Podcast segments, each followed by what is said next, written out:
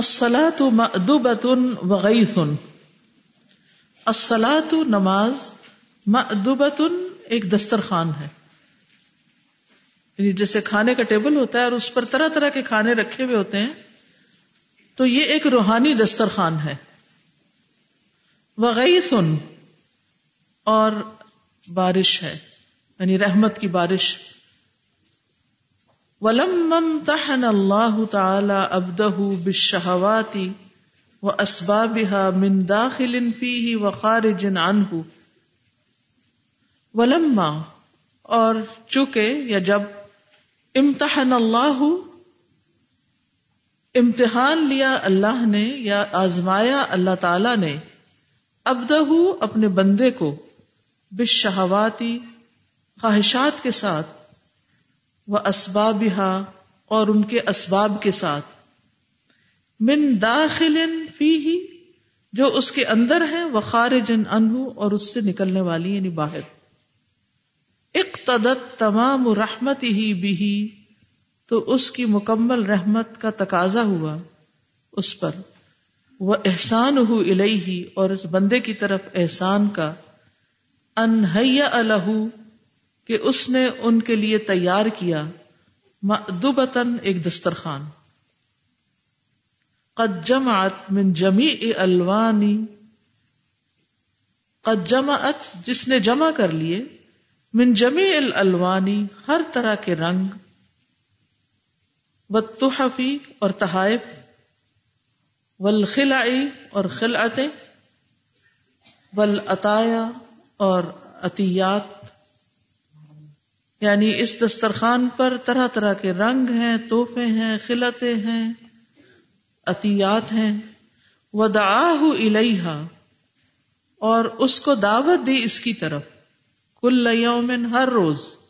خمس مرات، پانچ بار۔ وجعل فی کل لون من الوان تلک المأدبتی اور اس دسترخوان کے رنگوں میں سے ہر رنگ کو بنایا۔ لذتن و منفعتن و مسلحتن لذت کا ذریعہ، فائدے کا ذریعہ اور مسلحت کا ذریعہ۔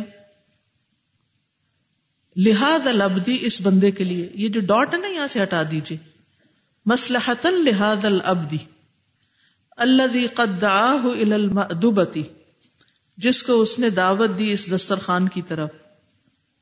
لئی ست فلون الآخر کسی دوسرے رنگ کی طرف نہیں۔ لتک ملا لذت ابدی ہی فی کل لون من الوان العبودیتی تاکہ کامل ہو بندے کی لذت ہر رنگ میں عبودیت کے رنگوں میں سے۔ وہ یکرم بکل صنفن اور اسے عزت بخشے ہر قسم سے، من اصناف الکرامتی کرامت کی قسموں میں سے۔ وہ یقون کلو فیل من افعال تلکل ابودیتی اور ہو ہر فیل ہر کام اس عبادت کے کاموں میں سے مکفرن دور کرنے والا، ہٹانے والا لمدمومن مذمت کی ہوئی چیز کو کانا یکرہ ہی جس کو وہ ناپسند کرتا ہے، اس سے متعلق۔ ازائی یعنی ٹورڈز اٹ ولی بہو علیہ اور تاکہ وہ اس پر اسے ثواب عطا کرے۔ یا جزا کے طور پر دے ریوارڈ دے اس کو۔ نور ان خاص ایک خاص نور کے ساتھ۔ وہ قوت فی قلب ہی اور اس کے دل میں قوت کے ذریعے وہ جوارح ہی اور اس کے جوارح میں۔ وہ ثواب ان خاص یوم لقائی اور خاص ثواب اس کی ملاقات کے دن کے لیے۔ جو کہ ابن قیم کا کلام جو ہے، تھوڑا سا ادبی بھی ہے۔ تھوڑا سا اس میں ڈیپتھ ہے، ظاہری باتیں نہیں۔ اس لیے ذرا سمجھنے میں مشکل ہوگی، اس لیے میں اس کو مزید سمجھاتی ہوں دوبارہ۔ یہ کہتے ہیں، چونکہ اللہ تعالی نے بندے کو خواہشات کے ذریعے آزمایا ہے۔ دیکھیے ہم کس جگہ پھسلتے ہیں۔ کہاں نافرمانی کرتے ہیں اللہ کی؟ جہاں ہماری خواہشات آ جاتی ہیں۔ ٹھیک ہے نا؟ تو یہ خواہشات ہمارے لیے بہت بڑی آزمائش ہے کس کس چیز کی خواہش ہے ہمیں؟ خواہش کیا ہوتی ہے؟ جو دل کی چاہت ہوتی کیا دل چاہتا ہے؟ کیا کریں؟ سوئے رہیں، آرام کریں۔ تو وہاں سے کیا آزمائش آتی؟ ہے صبح کی نماز کے لیے اٹھنا مشکل، عشاء کی نماز پڑھنا بھاری۔ اور کیا خواہش ہوتی ہے کھانے پینے کی۔ صرف کھانے پینے میں بھوک مٹانے کی خواہش نہیں ہوتی، وہ تو ہے ہی۔ اس سے زیادہ کیا ہوتی؟ صرف ایک ڈش۔ اس سے تو نہیں، مزہ آیا کھانے کا۔ موڈ ہی آف ہو گیا۔ جب دوسری اور تیسری میں پڑھتے ہیں تو پھر کھانے کے لیے بھی تو زیادہ وقت چاہیے نا۔ اب جب زیادہ دیر کھاتے رہیں گے زہر کے وقت یعنی دوپہر کے کھانے کے وقت، یہاں سے آپ گھر گئے، بھوک لگی، پہلے کھانا کھا لیں۔ اچھا کھانا کھاتے ہوئے اچھا یہ بھی ذرا چکھ لو، وہ بھی چکھ لو، وہ بھی کھا لو، وہ بھی کھا لو۔ کھاتے کھاتے ٹائم کتنا لگ گیا؟ پھر نماز کا وقت کون سا رہ گیا؟ اور جب بھاری پیٹ کے ساتھ نماز پڑھیں گے، پھر نماز کا عالم کیا ہوگا؟ سستی۔ اور کس چیز کی خواہش ہوتی ہے؟ ذرا جا کے دیکھیں آج کل نئے ٹرینڈس کے ہیں بازار میں، مثلاً۔ یا اب تو بازار جانے کی بھی ضرورت نہیں، اپنے لیپ ٹاپ کھولو اور دنیا بازاروں کی وہاں۔ آن لائن دیکھتے رہو، طرح طرح کی چیزیں۔ اب وہ دیکھ رہے ہیں، ریسٹ کر رہے ہیں، کیلولا بھی کیا، لیٹ کے لیپ ٹاپ اٹھا لیا، اور لیٹ ہو گئی نماز کون سی؟ اثر کی۔ اور اسی طرح پھر مغرب بھی بیچ میں آ گئی۔ تو ہماری ساری نمازیں کس وجہ سے ان کی کوالٹی ٹھیک نہیں؟ کس وجہ سے ان میں دل نہیں لگتا کیونکہ ہم خواہشات کے مارے ہوئے بندے جب تک ہم اپنی خواہشات پر کنٹرول نہیں کریں گے، ہماری نمازوں میں خوبصورتی نہیں آ سکتی۔ کیونکہ دل الجھایا ہوا اور چیزوں میں۔ ایک ہی تو دل ہے نا، دو تو ہے نہیں۔ دو ہوتے تو ہم ایک کو ایک کام میں لگاتے اور دوسرے کو دوسرے میں لگاتے۔ ایک دنیا کے لیے چھوڑ دیتے اور دوسرا کم از کم اللہ کے لیے رکھ لیتے۔ لیکن اب مسئلہ یہ کہ دل ایک ہی ہے، اس دل میں بس رہی ہیں بہت سی اور چیزیں، بہت سی خواہشات اس کے اندر ہیں۔ لہذا نتیجہ کیا ہے؟ نمازوں میں وہ لذت ہے ہی نہیں۔ تو یہ کہتے ہیں ولم امتحن اللہ تعالی ابدہ بالشہوات و اسبابها من داخل فیہ و خارج عنہ کچھ انٹرنل ہوتی ہیں، کچھ ایکسٹرنل ہوتی ہیں۔ کچھ باہر سے اندر جا رہی ہیں، کچھ اندر سے باہر آ رہی ہیں۔ تو اللہ تعالیٰ کو پتا تھا کہ میرے بندے جو ہیں، یہ اپنی خواہشات کے آگے کمزور پڑ جائیں گے۔ اور اس طرح وہ عبادت کر نہیں سکیں گے، تو اس نے ہم پر پانچ نمازیں فرض کر دی کہ پانچ دفعہ تو لوٹ کے آئے میری طرف۔ تاکہ جس مقصد کے لیے یہ بنے ہیں، وہ مقصد پورا کر سکیں۔ آپ کا کیا خیال ہے؟ اگر نماز فرض نہ ہوتی تو ہم سب کتنی نمازیں پڑھتے؟ ایک بھی نہ پڑھتے۔ فرض ہوتے ہوئے، اتنی وئی تاکید ہوتے ہوئے بھی ہم صحیح طور پر ادا نہیں کرتے۔ کہاں یہ تھا کہ اگر نہ ہوتی تو پھر پھر کیا کرتے؟ تو اقتدت تمام رحمت ہی بھی وہ احسان ہوئی لئی ہی تو بندے پر اللہ کی جو رحمت ہے اور اس کا احسان ہے، اس کا تقاضا تھا۔ ان الح کہ اللہ اس کے لیے ایک روحانی دسترخوان تیار کرے۔ قد جمعت من جمیع الالوان والتحف والخلع والعطایا۔ جس کو طرح طرح کے رنگوں سے توفوں سے خلطوں سے اور عطیات سے اس نے سجا دیا۔ اب یہ آگے جا کے آپ کو بتائیں گے، یہ کیا کیا اس میں رنگ ہیں؟ کیا کیا چیزیں ہیں نماز کے اندر جن کی طرف اللہ نے دعوت دی؟ چلیے، تھوڑا سا آپ اپنے دماغ پر زور ڈالیں، غور کریں کہ جب ہم نماز پڑھنے کے لیے جاتے ہیں تو سب سے پہلے کیا کرتے ہیں؟ وضو کا کیا فائدہ ہے؟ صاف ستھرے ہو جاتے ہیں؟ جی تازہ دم ہو جاتے ہیں جی۔ ذہنی تیاری ہو جاتی جی۔ اوکے، ظاہری فائدہ کیا ہوتا ہے؟ کہ ہم صاف ستھرے ہو جاتے ہیں فریش ہو جاتے ہیں، پھر اللہ کی طرف جانے کو دل چاہتا ہے۔ صحیح ہے۔ جاگ جاتے ہیں۔ غفلت سے جاگ جاتے ہیں۔ دوسری نیند سے جاگ جاتے ہیں۔ پھر آپ دیکھیے کہ نماز میں زیادہ تر جو چیزیں ہم پڑھتے ہیں، وہ دعائیں دعائیں ہیں۔ کس کا فائدہ ہو رہا ہوتا ہے؟ ہمارا اپنا فائدہ ہو رہا ہوتا ہے۔ جو ہماری حرکات ہیں وہ ساری ایکسرسائز کے بہترین حصے ہیں۔ فزیکلی ایکٹیو ہو رہے ہوتے ہیں۔ پھر اس کے بعد ایک پروٹیکشن کا جو احساس ہوتا ہے اللہ کی طرف سے۔ پھر وہ جو دعائیں قبول ہو جاتی ہیں۔ پھر اس کے بعد سے اٹھ کے ہمارے دل کے اندر جو سکون آتا ہے۔ تو بہت ساری چیزیں ہیں جو ہمیں نماز سے ملتی ہیں جو اس کے بغیر ملتی ہی نہیں۔ پھر کتنی زیادہ ہمارے اندر ایک ریگولیرٹی آ جاتی ہے، ہمارا ڈسپلن آ جاتا ہے، ایک دن بھر کا ٹائم ٹیبل بن جاتا ہے۔ اور ہماری زندگی پروڈکٹیو زندگی بن جاتی ہے۔ خلت کیا ہوتا ہے؟ کسی کو آنر بخشنے کے لیے کوئی لباس پہنایا جانا، وہ خلت ہوتی۔ تو شاہی خلت یہ ہوتی ہے کہ بادشاہ وغیرہ جو توحفے تحائف وغیرہ دیتے ہیں، تو اس سے انہوں نے تعبیر کیا ہے۔ ٹھیک ہے؟ ابھی میں پچھلے دنوں حیدرآباد گئی تھی سندھ کے علاقے میں، تو وہاں میں جس درس پر جاتی وہ مجھے سندھی اجرک پہناتے۔ تو میں کہتی اس تکلف کی کیا ضرورت ہے؟ یہ کیوں آپ کرتے ہیں؟ تو وہ کہتے نہیں، یہ ہمارا یہاں کا کلچر ہے اور یہ ہم اس طرح عزت بخشتے ہیں۔ تو اس سے مجھے خلت کا لفظ بڑی اچھی طرح سمجھ آ گیا کہ یہ جو ہمیں نماز میں پورا باپردہ ڈریس پہنایا جاتا ہے یعنی ہم عام آرڈنری لباس میں تو نہیں نماز پڑھے ہوتے، ایک اہتمام کے ساتھ نماز پڑھتے تو ایک شاہی خلت پہنتے اللہ کے حضور دربار میں حاضر ہو رہے ہیں۔ ایک خاص انداز میں، صاف ستھرے لباس میں یعنی معمولی سے معمولی کام کرنے والا، مزدور سے مزدور شخص بھی، اب دیکھیں کبھی میں جیسے جاری ہوتی ہوں سڑک پر تو میں دیکھتی ہوں، لوگوں کا حال خراب ہے، مٹی سے بال اٹے ہوئے، چہرہ، ہاتھ، کوئی ویلڈنگ کر رہا ہے، کوئی کچھ کر رہا ہے، کوئی کچھ کر رہا ہے، تو میں سوچتی ہوں، اگر یہ نماز پڑھتے تو ان کا یہ حال نہ ہوتا۔ یہ دن میں پانچ دفعہ صاف ہوتے، تو یہ اس حال میں نہ ہوتے۔ تو یہ جو اللہ نے ہم پر نماز کے ساتھ جو چیزیں رکھی ہے جو دسترخوان رکھا ہے نا، کہ جو اہتمام ہے، اس کی شرائط ہیں، ارکان ہیں، اس کے اس کے ساتھ بہت ساری چیزیں ہیں۔ یہ ایک بہت بڑی عنایت ہے، رحمت ہے اللہ رب العزت کی ہم پر، کہ اس نے یہ شرائط رکھی ہیں۔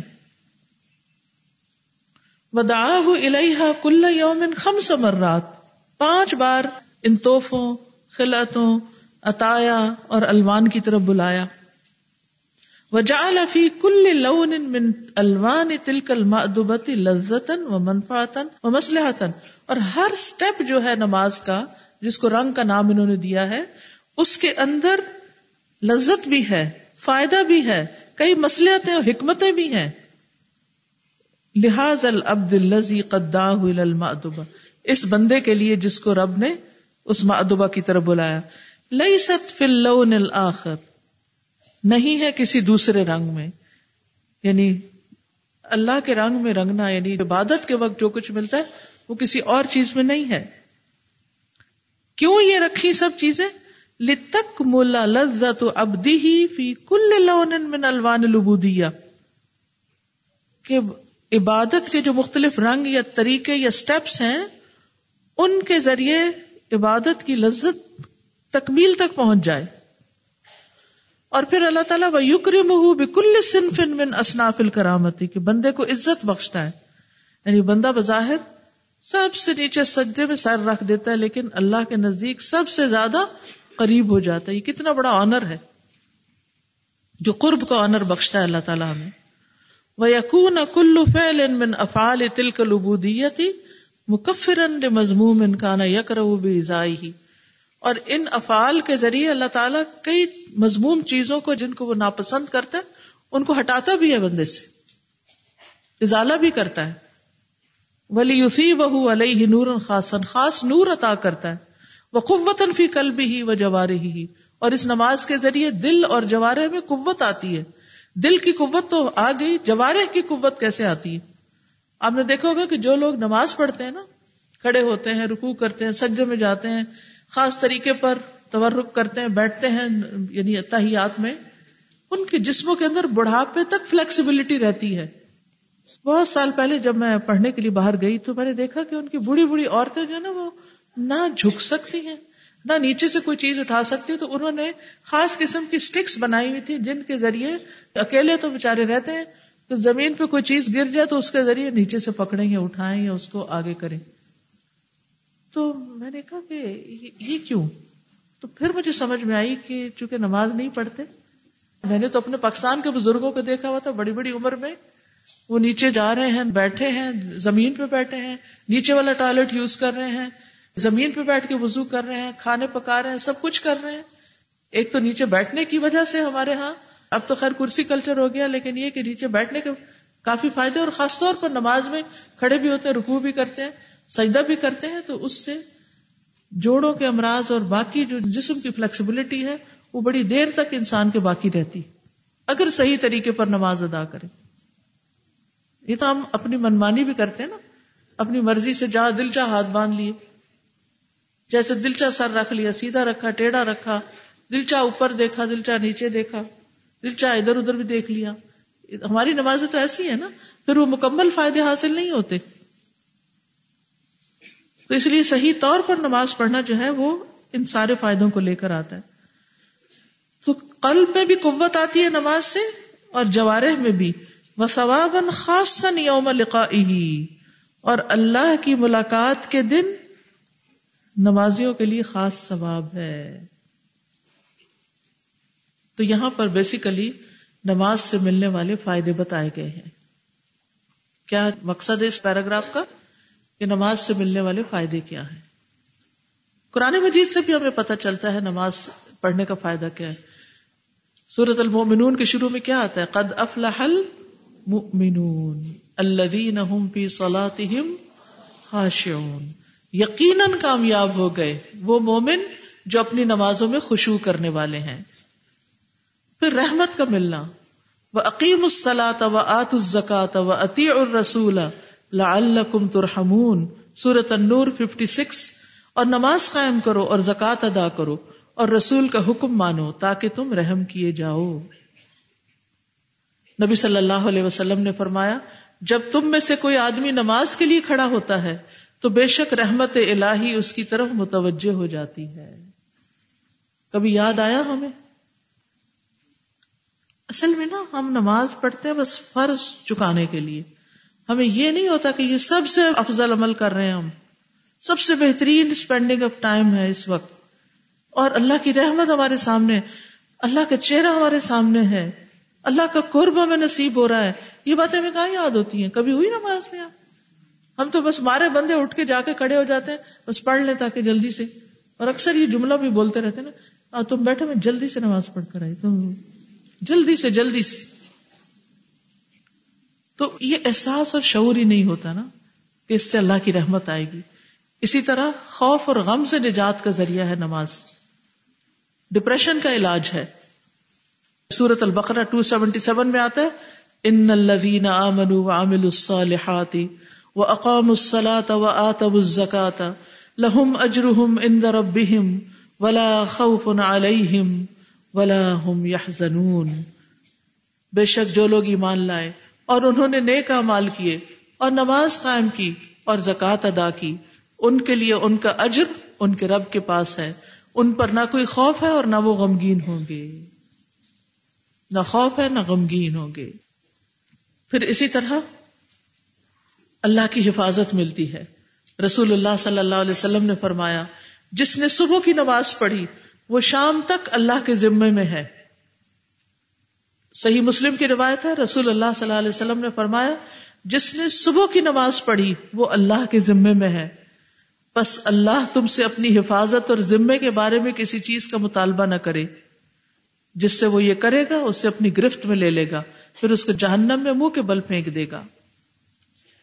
نماز سے انسان کو خوش مزاجی حاصل ہوتی ہے، انسان حشاش بشاش ہوتا ہے۔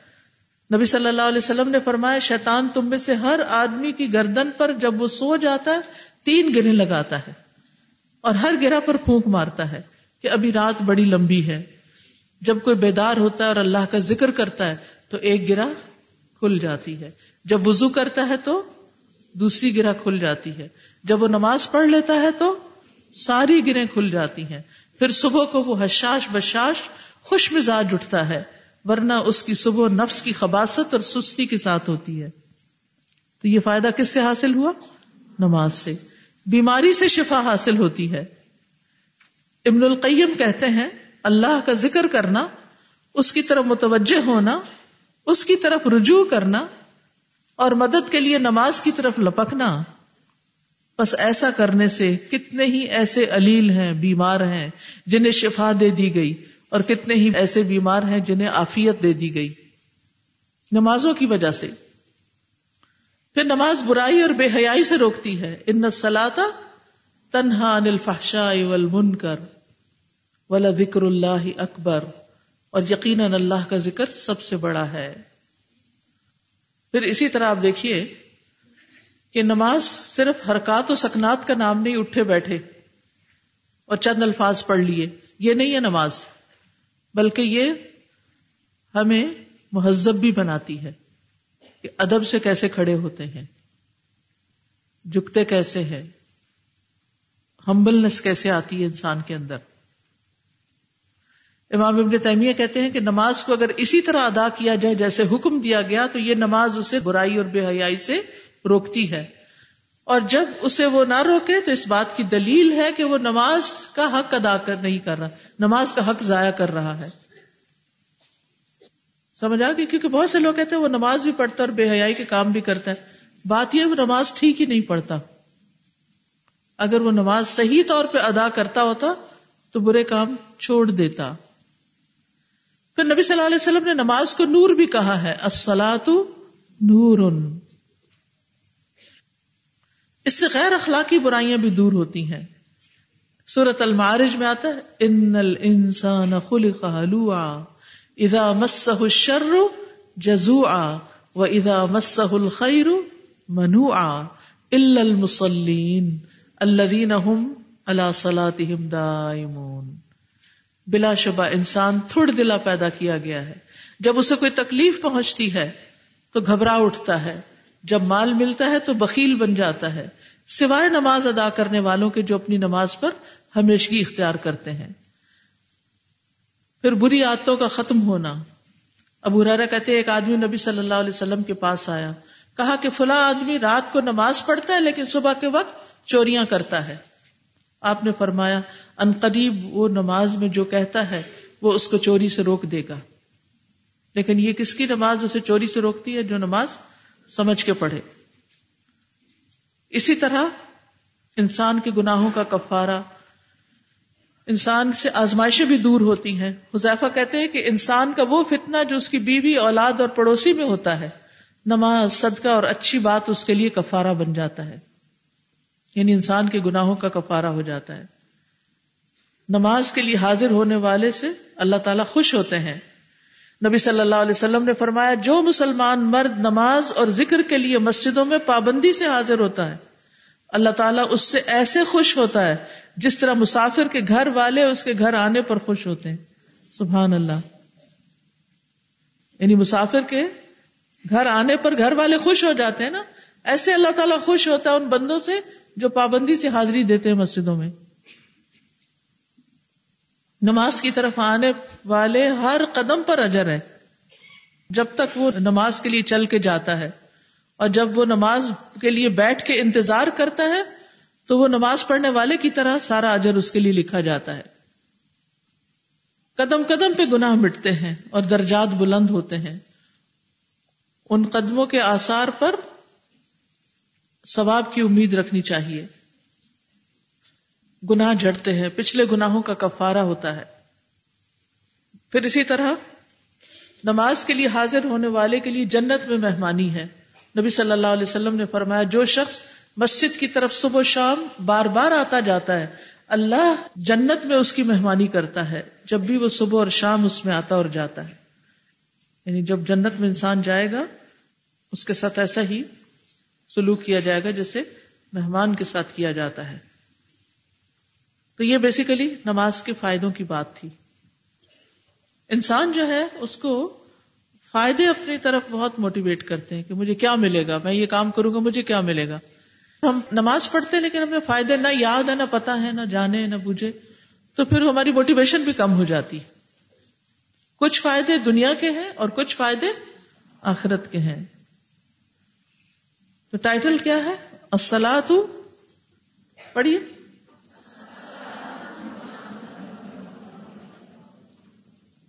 غیس غیس کس کو کہتے ہیں؟ کون سی بارش؟ جو قحط سالی کے بعد آتی ہے۔ الصدور من المأدبتی الصدور واپس جانا، من المأدبتی دسترخوان سے یعنی نماز پڑھ کے لوٹنا دنیا کی طرف۔ دسترخوان سے واپس لوٹنا۔ فیس در المد من هذه المأدبتی تو نکلتا ہے، لوٹتا ہے مدعو اس دسترخوان سے۔ مدعو کون تھا؟ نمازی۔ جس کو انوائٹ کیا گیا تھا کچھ کھانے کے لیے۔ وقت اشبا و اروا اور تحقیق، اس نے اس کو سیر کر دیا اور سیراب کر دیا۔ یعنی اللہ نے اس کو سیر و سیراب کر دیا۔ اشبا یعنی بھوک مٹا دی اس کی اور پیاس مٹا دی اس کی۔ وخلا علیہ بخلا القبولی اور اسے قبولیت کی خلط عطا فرمائی۔ وہ اغنا ہو اور اس کو بے پرواہ کر دیا یا غنی کر دیا۔ لأن القلب كان قبل، قد ناله من القحط والجدب والجوع والظمأ والعري والسقم ما ناله۔ لأن القلب، کیونکہ دل کانا تھا قبل، اس سے پہلے، قد ناله تحقیق پہنچا اس کو من القحط قحط میں سے، والجدب اور بنجر پن میں سے والجوع اور بھوک والظمأ اور پیاس والعري اور بے لباس ہونا، وہ سقمی اور بیماری مانا جو اس کو پہنچا۔ من اندی تو جب وہ اس کے پاس سے واپس پلٹا، وقد اغنا ہو اور تحقیق، اللہ نے اس کو غنی کر دیا وہ آتا ہو اور اس کو عطا کر دیا منت تعامی و شرابی و لباسی و تحفی ما یغنی ہی کھانا، پینا، لباس توحفے اور جو اس کو غنی کر دے۔ خلاصہ اس کا یہ ہے کہ انسان جب نماز سے فارغ ہوتا ہے تو بہت کچھ حاصل کر چکا ہوتا ہے۔ وہ گویا کھا بھی چکا ہوتا ہے اور پی بھی چکا ہوتا ہے اور اس کو لباس بھی مل چکا ہوتا ہے اور اس کو بہت سے انعامات بھی، اجر و ثواب بھی۔ یعنی بھرپور خزانے لے کر وہ نماز سے اٹھتا ہے۔ جہاں نماز سے کیسے اٹھتا ہے؟ بہت کچھ لے کر۔ کبھی اس طرح سوچا آپ نے؟ کہ مشکل باتیں نہیں سمجھ آ رہی؟ اصل میں نہ ہماری کبھی یہ کیفیت ہوئی، نہ ہم نے اس کو ایکسپیرئنس کیا، تو نتیجہ کیا ہے؟ وہ حیران ہے، پریشان ہے کہ یہ کیا باتیں ہیں کہ دسترخوان ہے۔ ایک جسم ہے نا ہمارا، اس کو بھی بھوک لگتی ہے۔ اس کے لیے ہم دن میں کتنی دفعہ دسترخوان لگاتے ہیں۔ تین دفعہ تو لگتا ہی ہے نا۔ ٹیبل لگاتے دسترخوان ذرا پرانا لفظ ہو گیا۔ ٹیبل لگانے کی بات کر لیتے ہیں۔ زیادہ سمجھ آ جائے گی آپ۔ جو کھانے کا وقت ہوتا ہے، کہتے ٹیبل لگاؤ۔ پھر کہتے ٹیبل لگ گیا ہے۔ آ جاؤ۔ پھر جاتے ہیں۔ پھر رنگا رنگ چیزیں کھاتے ہیں۔ پھر خوش ہو کے وہاں سے اٹھ جاتے ہیں۔ ادھر سے اللہ اکبر اذان آ جاتی ہے۔ روح ابھی پیاسی ہے۔ روح نے نہ کھانا کھایا ہے، نہ اس نے کچھ انجوائے کیا ہے ابھی۔ وہ قحط زدہ ہو گئی ہے۔ اس کا کھانا کہیں اور رکھا ہوا ہے، وہ ہے مسلح پر۔ تو جب ہم وہاں جاتے ہیں تو ہماری روح کا ایک دسترخوان ہوتا ہے جہاں سے ہم یہ سارا کچھ پھر لے کر واپس لوٹتے ہیں۔ اب دیکھیے، صبح ہوتی ہے، فجر کی نماز ہوتی ہے اور ہلکا پھلکا ناشتہ بھی ہوتا ہے۔ پھر دس گیارہ بجے کیا کرتے ہیں آپ؟ سنیک لیتے ہیں تھوڑا سا اور دوہا چاشت۔ ٹھیک ہے؟ پھر دوپہر کا کھانا کھاتے ہیں اور زہر کی نماز پڑھتے ہیں۔ کھانا بھی زیادہ نماز بھی لمبی۔ پھر اثر کی چائے پیتے ہیں۔ اثر کی نماز بھی ہوتی۔ پھر مغرب کے وقت تھوڑا بہت کچھ لے لیا۔ لیکن اس وقت ہماری روح کی طلب زیادہ ہوتی ہے کھانے سے۔ پھر عشاء، ڈنر اور عشاء دونوں۔ تو یہ ساتھ ساتھ چل رہے ہوتے ہیں۔ یعنی جسم کی ضرورت بھی اور روح کی بھی۔ ہم جسم کو تو کھلا کھلا کے موٹا کرے جاتے ہیں۔ اور روح کے لیے وہ دسترخوان پہ جاتے ہی بس تھوڑی دیر کے بعد فوراً واپس۔ صرف ایک کمپیرزن کر لیں۔ کیا ڈائننگ ٹیبل پر اور مسلح پر جو ٹائم لگتا ہے دونوں ایک ہی جتنا ہوتا ہے؟ یا زیادہ یا کم؟ کہاں زیادہ وقت لگتا ہے؟ کیا یہ ممکن ہے کہ آج رات کے کھانے کو ہی کمپیئر کر لیں عشاء کی نماز کا ٹائم کیلکولیٹ کر لیں اور رات کے کھانے کا ٹائم کیلکولیٹ کر لیں۔ اور اگر آپ نے خاص طور پر باہر جا کے کھانا کیونکہ باہر کی دنیا آپ سے ہی آباد ہے نا۔ آپ نہ جائیں تو کیسے آبادی ہو وہاں کی؟ وہاں پہلے تو سلیکشن میں ٹائم لگتا ہے، پھر آرڈر پلیس کرنے میں لگتا ہے، پھر کھانے میں لگتا ہے، پھر گپ شپ میں لگتا ہے۔ کتنا ٹائم لگ جاتا ہے؟ اور اس کے مقابلے میں مسجد جانا ہو تو کتنی دیر لگتی ہے؟ اور اگر مسجد میں کہیں کوئی درس شروع ہو جائے تو ناراض ہو کے اٹھ جاتے ہیں۔ یہ سب کچھ ہم کر رہے ہیں نا؟ یہ کسی اور دنیا کی باتیں تو نہیں نا؟ پھر آپ دیکھیے اگر کسی شادی کے کھانے پہ جانا ہو، تو اس میں کتنے گھنٹے لگتے؟ اور وہاں نماز کیسی ہوتی ہے ہماری؟ بعض اوقات ہم وہیں کسی کونے میں کھڑے ہو کے عشاء پڑھنے لگتے ہیں تاکہ گھر جا کے نہ پڑھنے کیونکہ گھر جانا بھی تو لیٹ ہے نا، عشاء بھی نکل چکی ہوگی۔ آپ کو پتا ہے نا، عشاء کا وقت بارہ بجے کے بعد تو پھر وہ قضا میں آ جاتا ہے نا، تاخیر ہو جاتی ہے۔ اصل وقت تو اس کا نصف رات سے پہلے کا ہی ہے۔ تو جب شادی ایک بجے ختم ہوئی تو پھر گھر آ کے کیا نماز پڑھی آپ نے؟ اس سارے ہمارے رویے کی وجہ سے ہمارے نفسیاتی مسائل، روحانی مسائل، یہ سب بڑھتے چلے جا رہے ہیں۔ یہاں پر یہ جو انہوں نے کہا ہے نا کہ یہ بڑی اہم بات ہے۔ لأن القلب کان قبل قد ناله من القحط والجدب والجوع والظمأ والعري والسقم ما ناله۔ ایک نماز سے دوسری نماز کے بیچ میں دل کی حالت کیا ہو جاتی ہے؟ قحط زدہ ہو جاتا ہے، بنجر ہو جاتا ہے، بھوکا ہو جاتا ہے، پیاسا ہو جاتا ہے، بے لباس ہو جاتا ہے، بیمار ہو جاتا ہے۔ من عنده وقد اغناه وآتاه من الطعام والشراب واللباس والتحف ما يغني۔ یہ سب دل کے تحفے ہیں۔ دل کے لیے ساری چیزیں یہ ساری برکتیں، رحمتیں۔ سمیٹ کے وہ واپس جاتا ہے تو دل غنی ہو چکا ہوتا ہے۔ آپ کو اس غنا کی کیفیت محسوس ہوتی ہے کبھی؟ کہ جب آپ مسلح سے اٹھتے جو دل کے اندر ایک راحت اور ایک ٹھنڈک اور ایک خوشی۔ اس کے باوجود لوگ نماز نہیں پڑھتے اور کہتے ہیں کہ کوئی وظیفہ بتا دیں ہمیں کہ جس سے ہمارے گھر کے مسائل ختم ہو جائیں۔ اس کو جن ہے، اس کو جادو ہے، اس کو نظر لگ گئی ہے، اس کو کچھ ہے۔ کیوں ہو گیا یہ سب کچھ؟ بنیادی وجہ کیا ہے؟ نمازوں سے غفلت۔ اللہ نے ہمیں ایک لباس دیا تھا پروٹیکشن کا، لیکن ہم نے اسے خود ہی تار تار کر دیا۔ تو نماز سے فراغت پر ملنے والا اجر کیا ہے احادیث کی روشنی میں؟ رسول اللہ صلی اللہ علیہ وسلم نے فرمایا، جب بندہ وضو کرتا ہے اور اپنے وضو کو مکمل کر کے اپنی نماز شروع کرتا ہے، پھر اپنی نماز مکمل کرتا ہے، تو وہ اپنی نماز سے ایسے نکلتا ہے جیسا کہ اپنی ماں کے پیٹ سے گناہوں سے پاک نکلا تھا۔ کیسے نکلتا ہے؟ جیسے گناہوں سے؟ پاک. یہ مسلم احمد کی روایت ہے۔ ایک اور مسلم احمد کی روایت ہے۔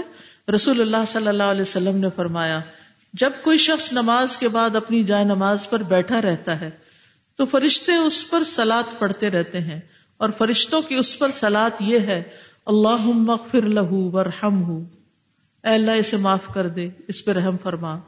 اور اگر وہ بیٹھ کر اگلی نماز کا انتظار کرتا رہے تو بھی فرشتے اس وقت تک اس کے لیے سلاد پڑھتے رہتے ہیں اور ان کی سلاد یہی ہے اللہ مغفر لہو اللہ مرحم ہو تو جو شخص یہ چاہتا ہے کہ اس کو مغفرت اور رحمت ملے، اسے کیا کرنا چاہیے؟ جی کیا کرنا چاہیے؟ سب بول کے بتائیں مجھے۔ نماز کے بعد بھی مسلح پہ بیٹھے رہنا چاہیے۔ کوئی غلطی یاد آ جائے، کوئی قصور، کوئی گناہ۔ تو صرف نماز پڑھ کے اٹھنے کے بھاگنے کی فکر نہ کریں کہ ہو گیا سب ٹھیک، بعد میں بھی مسلح پہ بیٹھے چلے اب آپ کی باری ہے، آپ کچھ کہنا چاہیں؟ جی وعلیکم السلام۔ آنکھیں نہیں بند کرنی چاہیے۔ آنکھیں کھول کے نماز پڑھیں اور سامنے سجدے کی جگہ پہ دیکھیں۔ ٹھیک ہے؟ نہیں، کوئی ایسی ہمیں حکم نہیں کہ خانہ کعبہ کو ذہن میں رکھے، یا کسی خاص چیز کو رکھے۔ بس آپ جو پڑھ رہے ہیں، اس پہ توجہ رکھیں۔ جی فرمائیے۔ میں نے سوال کرنا ہے کہ جب ہم کرسی پہ بیٹھ کے نماز پڑھتے ہیں تو اس کا درجہ کیا ہوتا ہے جو صحیح سجدہ کر کے نماز پڑھتے ہیں اس کی نسبت؟ دیکھیے تھوڑی بہت تکلیف پہ کرسی پہ مت جائیے۔ اچھا۔ پوری کوشش کیجیے علاج کیجیے کہ نیچے ہی نماز ہو۔ لیکن اگر کوئی معذور ہے کوئی شدید بیماری ہے تو اس وقت بیٹھ کر پڑھنا جو ہے کوئی حرج نہیں۔ لیکن پھر بھی فرض میں کھڑے ہو کر پڑھے اور سجدہ اور رکوع بیٹھ کر کر لیں اشاروں سے۔ ٹھیک ہے؟ لیکن جیسے نوافل وغیرہ عام طور پر ہم لوگ بیٹھ کر پڑھتے ہیں، تو اس کا نصف ثواب ہوتا ہے، آدھا ثواب ہوتا ہے۔ فرض نماز کھڑے ہو کر ہی ہوتی ہے۔ قوم اللہ قانتین، قیام جو ہے نماز میں وہ فرض ہے۔ ٹھیک ہے؟ جی۔ السلام علیکم۔ نماز کی لذت ہے، وہ حاصل ہو کر بھی چھن جاتی ہے، کئی دفعہ کئی بیماریوں سے نا۔ ذہنی بیماریاں کئی ہوتی ہیں جس سے آپ ویسے نہیں کانسنٹریٹ کرتے کسی بھی چیز پہ نا تو بہت تکلیف ہوتی ہے پھر نا اور نماز بس سب سوچا ہی نہیں جاتا نماز میں نا۔ جتنا بھی فتق اللہ جی۔ جماعت کے ساتھ عشاء کی نماز جب ہو رہی ہوتی ہے خانہ کعبہ میں تو ہم اس کے ساتھ پڑھ سکتے ہیں ٹی وی لگا کے؟ نہیں ٹی وی کے ساتھ نماز نہیں ہوتی۔ امام کو سامنے ہونا چاہیے۔ السلام علیکم۔ جو آج کل کرسیاں چلی ہوئی ہیں جن کے اوپر آگے ٹیبل بھی ہوتا ہے اگر اس پہ سجدہ کیا جائے تو کیا وہ جائز ہے؟ نہیں نماز کے وقت ٹیبل یا تکیے یا سرہانے کسی چیز پر سجدہ نہیں ہوتا اشارے سے ہی سجدہ ہوتا ہے بس صرف جھک کے۔ نہیں رکھے سر منع کیا گیا اس سے۔ جی بولیے۔ سازا میں یہ کہہ رہی تھی کہ جب ہمیں تیز بھوک لگی ہو اور پھر ہمارا دل ہوتا ہے کہ ہم خوب ریلیکس ہو کے ابھی ہمیں کوئی ڈسٹرب نہ کرے ہم کھانا کھائیں اور کھانا کھانے کے بعد ایک دم ہماری تھاٹس بھی کلیئر ہو جاتی ہیں، ایک دم بڑا ایسے لگتا ہے جیسے واقعی ایک جان واپس آ گئی ہے۔ تو میں کسی کو جانتی ہوں یانگ سی لڑکی ہے اور وہ اینگزائٹی کی پیشنٹ ہے۔ اور اتنی زیادہ کہ اس کو کئی دفعہ شارٹنیس آف بریتھ ہو جاتی تھی اور ہاسپٹل اینڈ اپ کرتی تھی اور پھر وہ ڈاکٹرز پھر ای سی جی اور یہ سارا۔ ایک دن مجھے بتا رہی تھی کہ مجھے رات کو ہوا اینگزائٹی اٹیک تو میں نے اٹھ کے دو نفل پڑے بڑے اطمینان سے اور کہتی ہے میری پوری باڈی کی فزیولوجی چینج ہو گئی۔ میرا دماغ جو ہے میری تھاٹس کلیئر ہو گئی ٹھکانے پہ آ گئی میری پیلپٹیشن رک گئی بالکل۔ اور اب جب اس کو کوئی اس طرح ہوتا ہے تو میں اس کو دیکھ چکی ہوں بعض دفعہ کہ وہ جائے نماز پہ کھڑی ہو جاتی ہے۔ اور باقاعدہ اس نے خود اپنی یہ ٹریٹمنٹ کی کہ جب اس کو انگزائٹی اٹیک ہوتا ہے تو وہ نماز پڑھ لیتی ہے اور وہ بہتر ہو جاتی ہے وہ ٹھیک ہو جاتی ہے۔ جب ہم کہتے ہیں کہ میں جلدی جلدی نماز پڑھاؤں تو ہم نے کبھی یہ نہیں کہا کہ میں جلدی جلدی کھانا کھاؤں۔ مطلب ہمیں یہ ہوتا ہے کہ ہمیں خوب ٹھیک ٹائم ملے ہمیں کہ ہم اپنا کھانا مکمل کریں اور تبھی پھر ہمیں لگتا بھی ہے کہ ہم نے ایک ہولسم میل کھایا بالکل۔ جی۔ جلدی جلدی میں لگتا کھایا ہی کچھ کھایا ہی نہیں ہے۔ جی۔ صحیح۔ سازا، میں سوچ رہی تھی، ابن قیم نے کتنی خوبصورت کمپیرزن کی ہے دسترخوان سے۔ ابھی آپ ذکر کر رہی تھی شادیوں کی، تو میں سوچ رہی تھی کہ جب کوئی شادی پہ کھانا ڈال رہا ہوتا ہے، تو وہ بڑی دیر لگاتا ہے، پیچھے کیوں لگی ہوتی ہے، بوٹیاں ڈھونڈ رہا تھا بیسٹ والی۔ لیکن جب ہم نماز میں کھڑے ہوتے ہیں، تب ہم نے کبھی نہیں سوچا کہ ہم کوئی وہ والی صورت پڑھتے ہیں۔ وہ بڑی دیر ہوگی پڑے ہوئے، یا وہ صورت بڑی لمبی ہے، وہ پڑھتے ہیں۔ اس وقت ہماری سلیکشن اس طرح نہیں ہوتی جیسے ہم وہاں پر کھانے ڈالتے ہوئے ہو رہی ہوتی۔ السلام علیکم ڈاکٹر صاحبہ۔ جی میں یہ بات کرنا چاہیے تھی اسی موضوع کے حوالے سے جو آیا ہے بیچ میں کہ بنجر زمین کو کتنی پیاس ہوتی ہے پانی کی جب اس پہ بارش ٹپکتا ہے اور وہ چاہتا ہے کہ اور پانی ڈلے۔ تو اس طرح ہمیں بھی چاہیے کہ نماز کے اندر ہم اور خوشبو اور خزو لانے کی کوشش کریں۔ بالکل۔ سبحانك اللهم وبحمدك اشهد ان لا اله الا انت استغفرك واتوب اليك السلام علیکم و رحمۃ اللہ وبرکاتہ.